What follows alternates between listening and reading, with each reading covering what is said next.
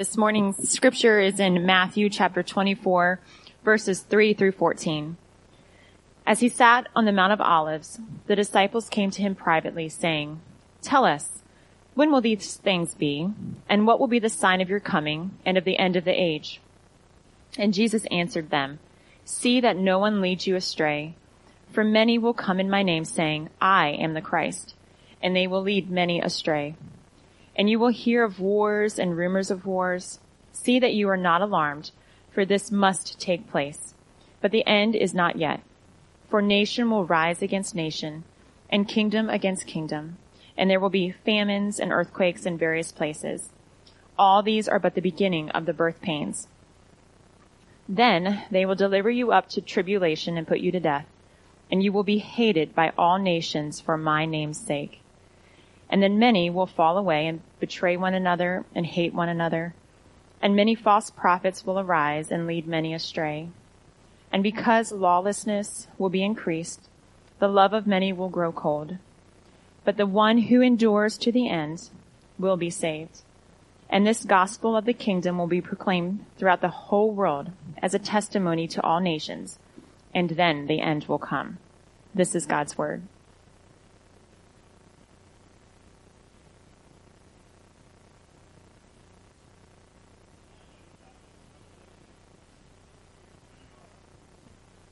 Studying, but it has a, some similarity in that it's talking about the end of all things. What he, the question that Jesus is, so what does it look like at the end of time? Well, that's what Revelation, part of what it says is, so we're going to try to compare today. We're going to look throughout Scripture today for what what can we glean? Because Revelation, if we just try to interpret it on its own, this apocalyptic literature, if you notice we read a psalm that was apocalyptic literature, talking about the breathing nostrils of fire. I don't know if you were aware, but it, it's the same genre of literature, which is this poetic um, images, it's pictures, painting of pictures rather than words. It's all throughout Scripture, and Jesus actually, it's about as close as he gets in Matthew 24. Later on in there, he talks about things riding on the winds, and it has that apocalyptic feel. In this chapter, it's called the Olivet Discourse because it was preached from the Mount of Olives. So, um, before I do that, though, before I get in, there's something totally unrelated, but I just wanted to share with you. I had an experience this week where I was very frustrated with uh, something happening that I was just really stuck in. I hadn't seen any movement in an area, church related, but my sort of job related, and I was just feeling like, oh, why is nothing happening, Lord? It's just been too long, and just, we're just dead in the water in this. And I had this sense from the Lord as I was praying that, is that He sort of reminded me from several months before of something he I know I was supposed to do, uh, a task I was supposed to do, somewhat related to this, but not completely. And I have it on my to-do list. I use Evernote to-do list, and I don't know if you do it, but I bump, you know, the things that don't get done on the last week's to-do list. And this thing had gotten bumped week after week forward, it just fallen too far below the important ones.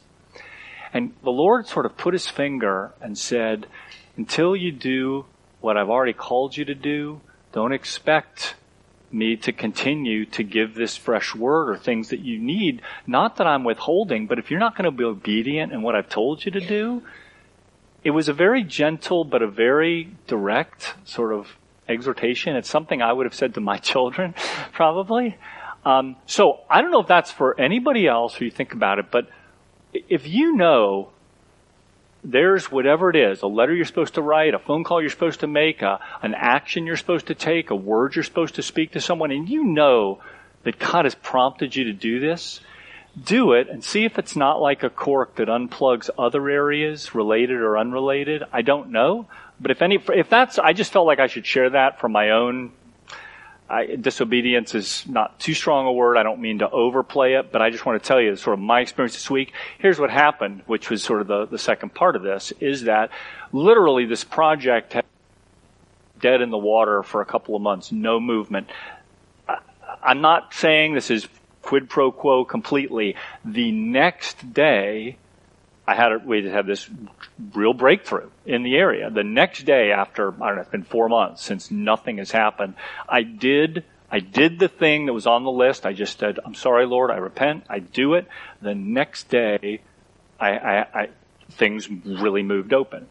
Again, I, am not trying to say, well, that's definitely going to happen with you, but I'm just telling you that's what happened with me. Okay?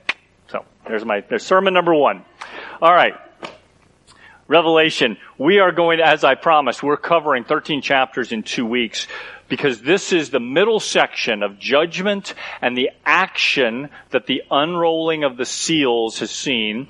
And rather than go verse by verse and try to tell you, well, this imagery of the dragon or the beast means this or that, I'm covering it in a wide, sort of a very quick way but trying to draw a couple of things that I think we can identify and glean and live out rather than just for intellectual exercise try to say, well, this might mean this or this might mean that.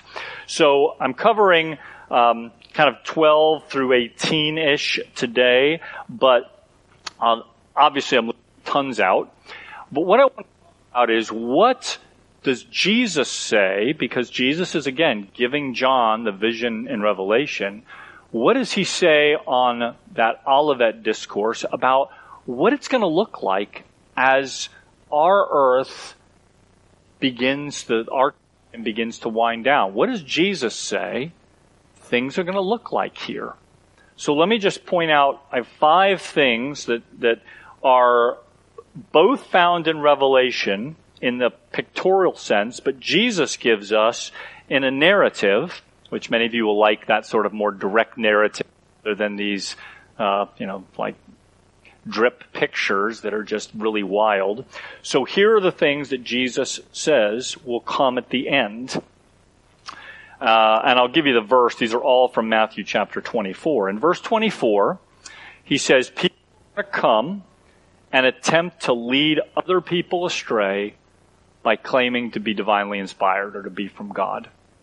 Guys, there's no shortage of people in our world or in their world who claim to speak on behalf of God, who claim to have insight.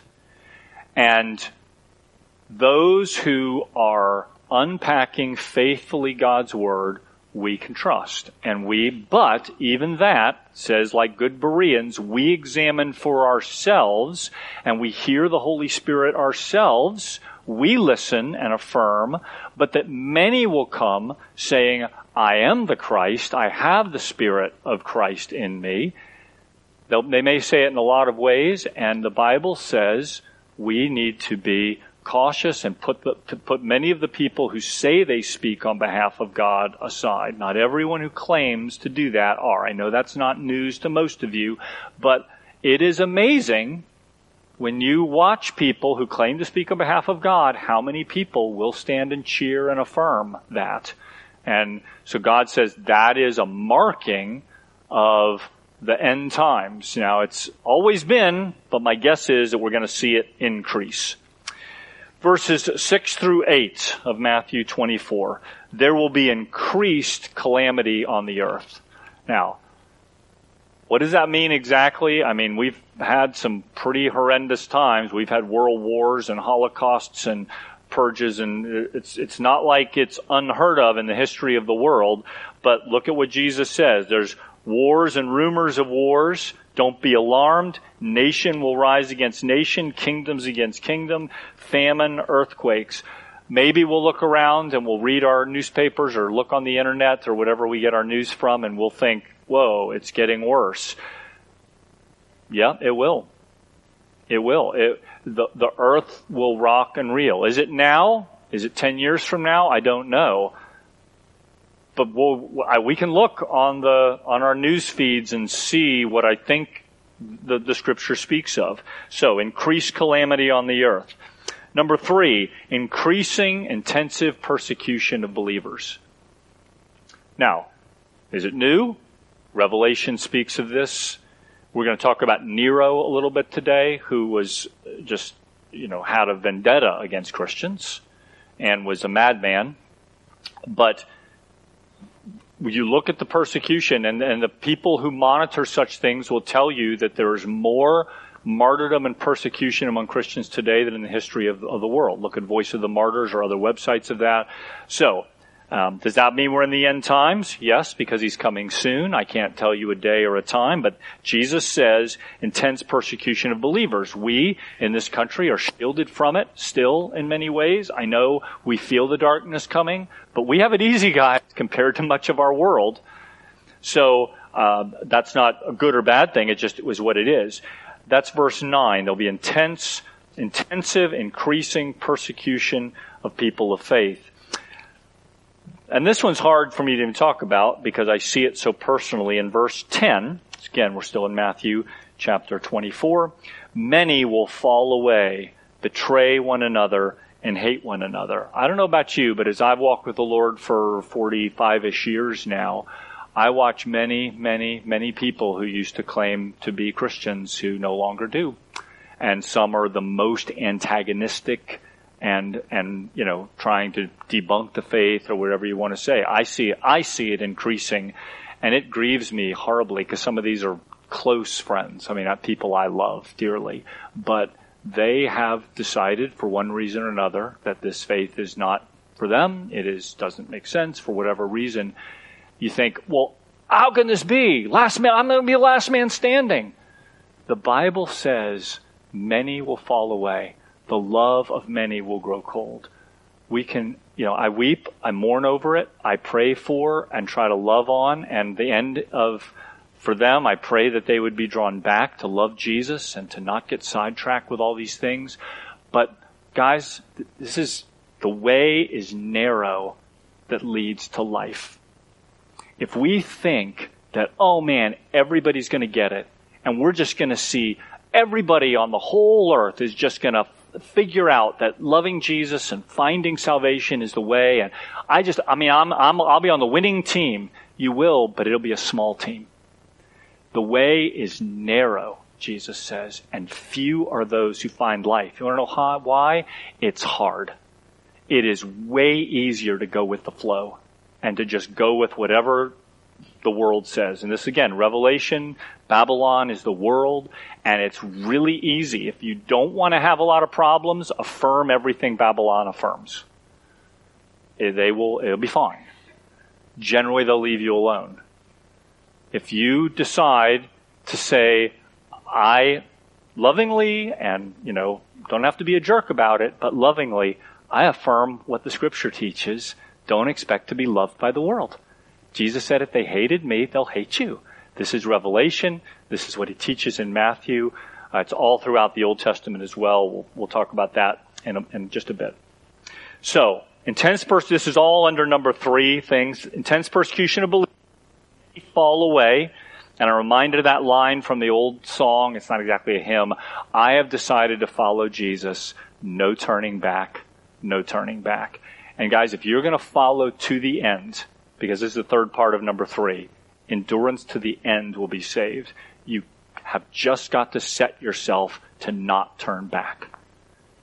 To just, I'm going to walk it to the end, no matter what. I tell people, people say, how can I keep from getting divorced? I'll say, there's one, sure, you want to know the sure way? Here's a sure way not to get divorced. Don't get divorced. I'm just telling you, there are times when you will want to. There are times when you will say, this is too hard. I want to exit. And I'm not saying there aren't there aren't some biblical reasons for divorce. There are. The Bible says it, but I'm, I'm not trying to be glib. But if you want a formula, just don't do it. Just walk in the way of the Lord. If you want to not turn back from following Jesus, then put yourself in Jesus' hands and don't turn back. The cross before me, the world behind me. If you turn around and face the world, you'll run for the world. That's what the Bible says. That's why Lot's wife, right? She's pillar of salt. She turned around to look back at what she left behind. Those who thought about Egypt and thought, oh, we had those, we had great food in Egypt.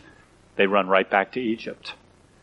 Those who looked for the, the desert and looked toward it, but they saw the presence of a living God. There was no food. There was no water. There was nothing but God. And they said, the cross before me, the world behind me, wasn't the cross then, but it was the presence of a living God. The end of time as, as our world grows darker. And again, I'm not saying I don't know when the end of all things is, but it's going to be hard and lovely because the presence of Jesus will be with us and super hard because the presence of evil comes against us. Number four. Uh, well, I've already said it, but I'll just reiterate. This is from verse 13. Persevere or endure to the end. You, you know how to finish a marathon? Run a really, really, really short marathon. I can, I can finish a marathon of about 50 yards. I'm all good, right? The only way you finish a marathon is just to finish the thing, even when you're hurting. Persevere to the end. Persevere. Don't give up. Never give up. From the book of Winston Churchill. Never give up. Revelation 13, 9 through 10. I do want to go back for this one because in the midst of when Jesus is encouraging people while things are getting really bad and we've seen now a dragon and two beasts in this apocalyptic vision, awful things happening on the earth through probably individuals who are causing uh, tremendous problems, says uh, this word from the Lord in the midst of this. Uh, verse 9, chapter 13 of Revelation. If anyone has an ear, let him hear. If anyone is to be taken captive, then to captivity he goes. If anyone is to be slain with the sword, with the sword he will be slain. Guys, that is not fairy tale stuff. That is reality. And here's what it says. Here is a call for endurance and faith for every saint. Endure, guys. It'll be worth it. And number five, this is from back in Matthew 24, verse 14, says, And this gospel of the kingdom will be proclaimed throughout the whole earth as a testimony to all nations, and then the end will come. Here's the beauty of it is that you may think, I, I am scared of living through difficulty and trial and enduring and staying in stuff when it's really hard. I get that. You will miss the beauty of the gospel going to every person. And the gospel changes everything.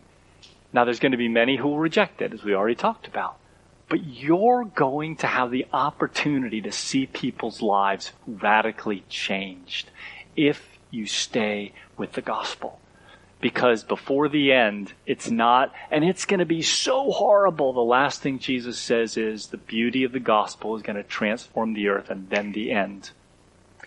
The next couple of weeks, I'm going to slow down in the last couple chapters because we're going to see. You want to know what heaven's like?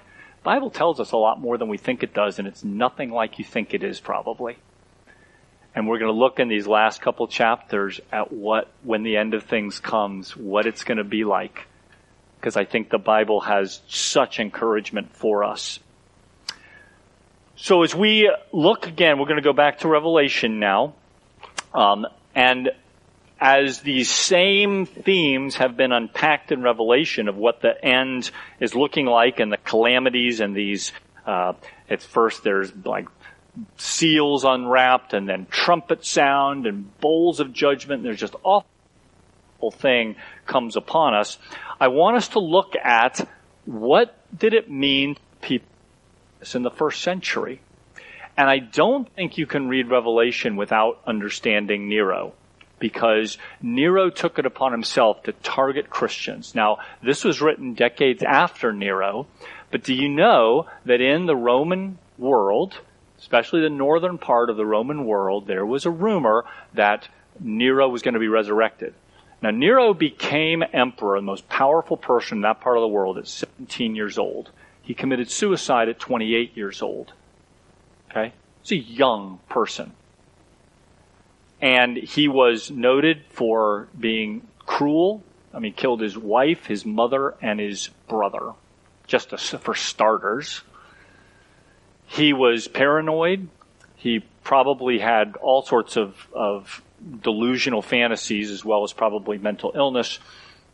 But he also had uh, incredible power, and he took it upon himself to be so brutal to Christians that it's hard for me to even talk about. I mean, you could say they threw Christians to beasts in the arena, put them in the gladiatorial games, used them as human torches to light the way to the games. I mean, Christians just, just he, took it, burning of Rome when he almost most historians think he started the fire himself. I mean, there's all sorts of things.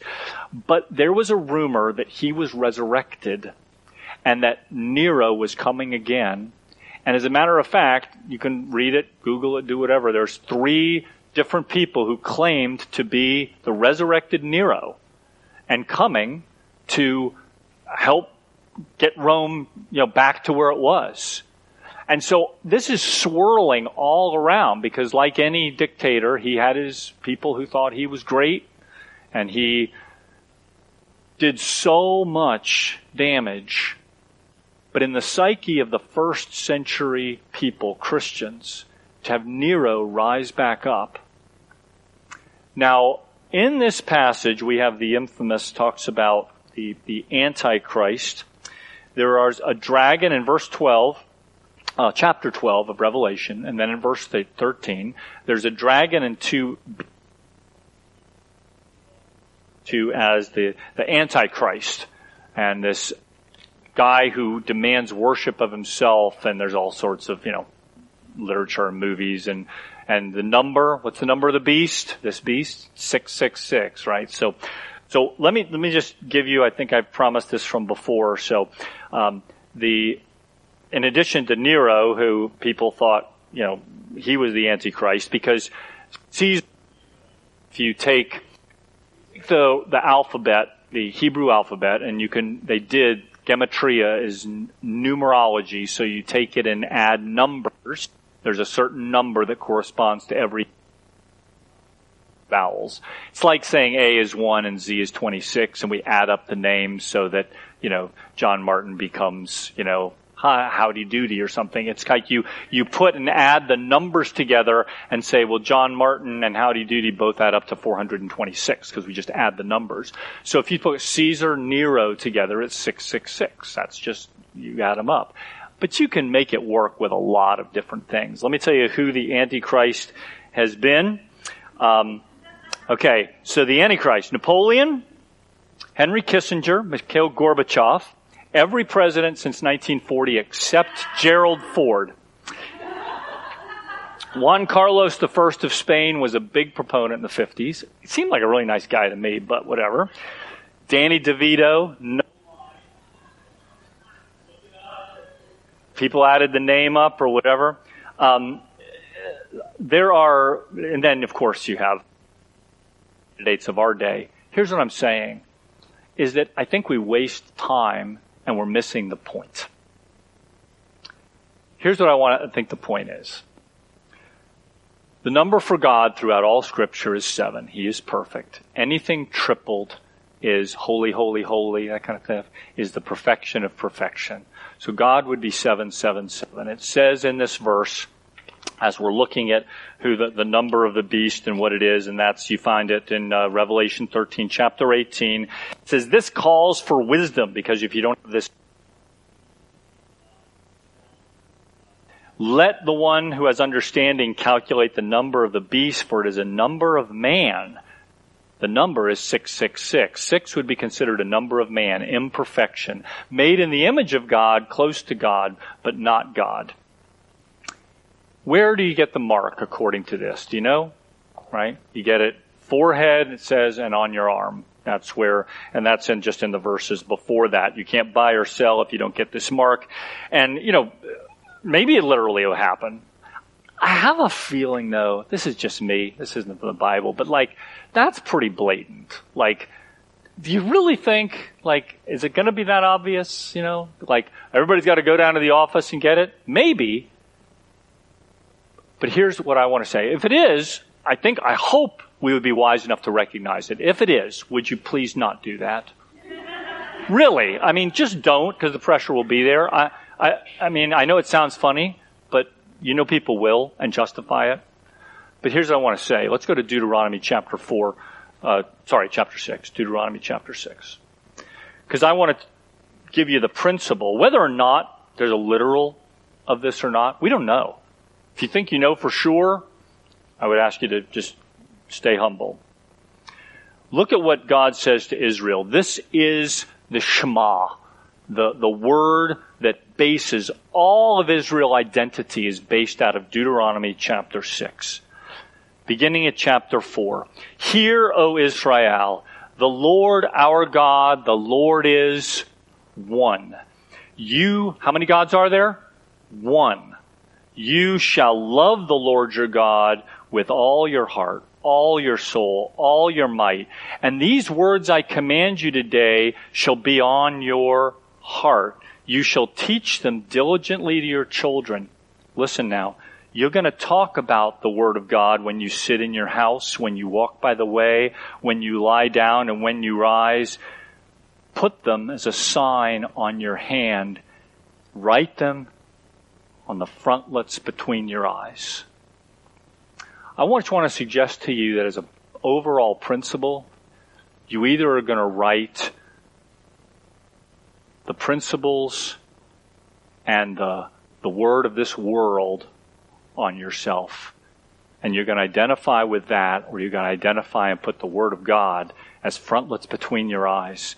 The same places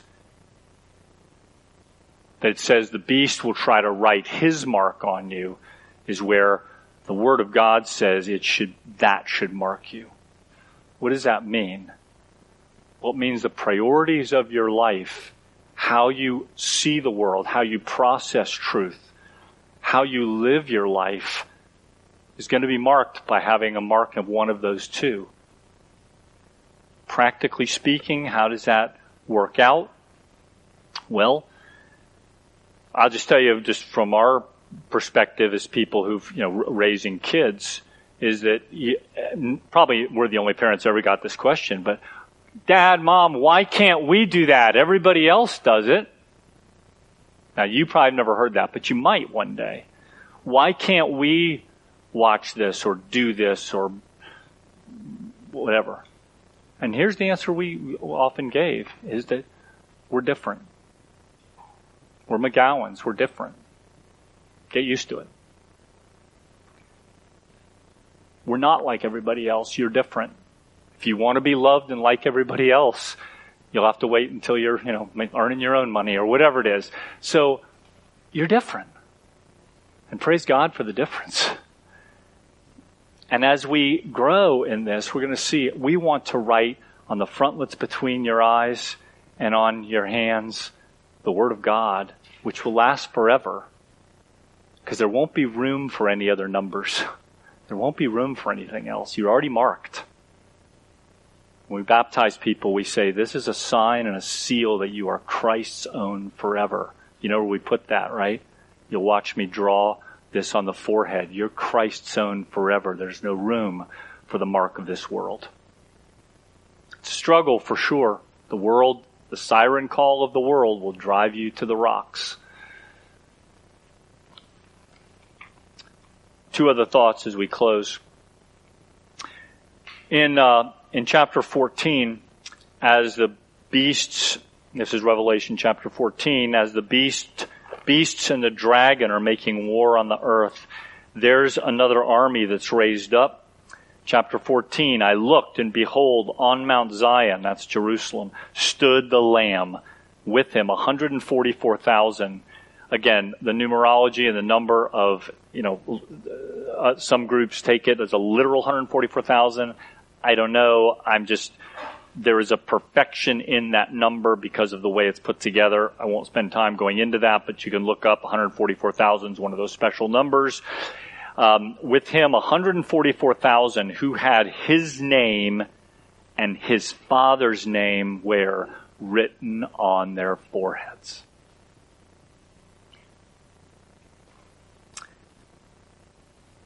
There's a stark choice. We, are we going to come out of Babylon or embrace Babylon. There are two harvests talked about in chapter 14, right after these verses. The first harvest is a wheat harvest where true believers who are marked by having God's word in them. And then there's a grape harvest. People, it says, are intoxicated with the world and they're harvested and then like grapes, they're stomped on and done. God is going to make all things right. He's not going to let what is corrupting you who he loves forever. The question is, will you hold on to it? And here's the amazing thing is that even as These judgments are coming and God is weaning away. If you've got your Bible open, this is back a little bit, Revelation 9:20. This is as the judgments are coming down and things are really getting hard on the earth. And here's what it says. The rest of mankind, the ones who weren't killed by the plagues, and these are the, we're going to talk about the plagues here as we close, they would not repent of the works of their hands. They wouldn't give up worshiping demons and idols of gold and silver and bronze and stone and wood and circuits which cannot see, no, no circuits, but we have our idols too. We cannot see or hear or walk. No, they would not repent of their murders, their sorceries, their sexual immorality, or their thefts. In other words, God in His mercy says, I'm, I'm going to give you a chance. I have to let you see what happens when you go your own way. And many will decide, I'd rather have that to my destruction. We see that over and over again that hearts get hardened rather than softened, though some will repent. I'll just, verse six, uh, chapter 16, verse 9, after the fourth bowl of, of horrible um, fire on the earth, scorched by fierce heat, those who suffered this, it says, cursed the name of God who had this power. They would not repent. They would not give him glory.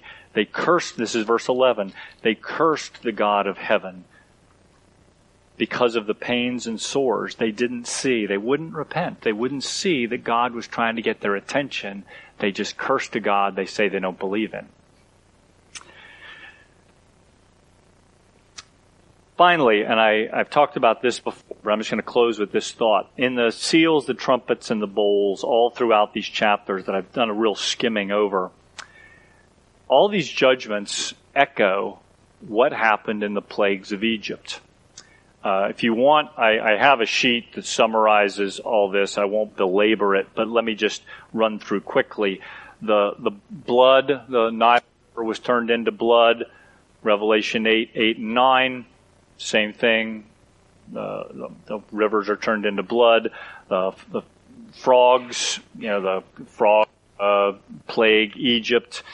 Revelation 16, 13, the frogs come. Eh, eh, you know, there's just, there's only two of the ten plagues that there's really no, you know, like corresponding in Revelation, but pestilence, boils, hailstones. We even saw in the Psalm today, it talked about large hailstones coming down, locusts, darkness, the death of the firstborn. All these are echoed in Revelation.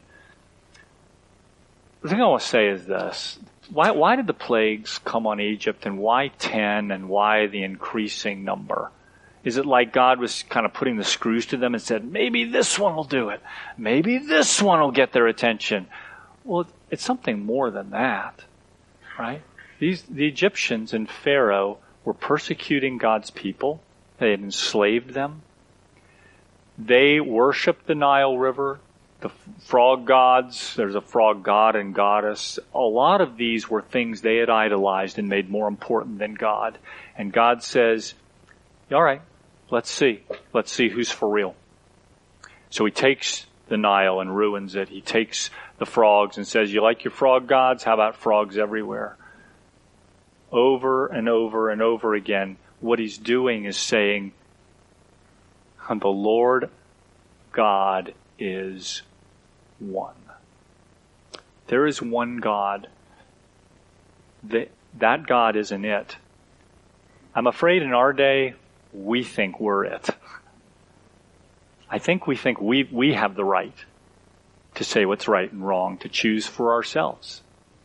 I'm not sure we think we worship uh, frogs and nature. Some people kind of probably do.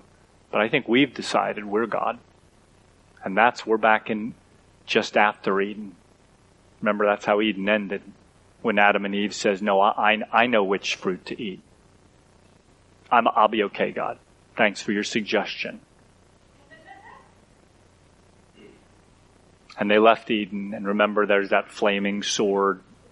Somebody's got to take the blow of the sword so we can get back to Eden. Because we and Adam and Eve decided we know better And as Jesus takes the sword for us, we're going to see next week what it's going to be like when we get to be back walking with God in the cool of the garden. And it is cool. Let's pray together. Lord Jesus, I thank you for your word. This is a lot. I know it's been a fire hose a bit of, of imagery and of things, but Lord, we want to take the reality check, Lord, to not think that, oh, uh, it won't be that hard for us. You'll keep us from hard things. Lord, you don't.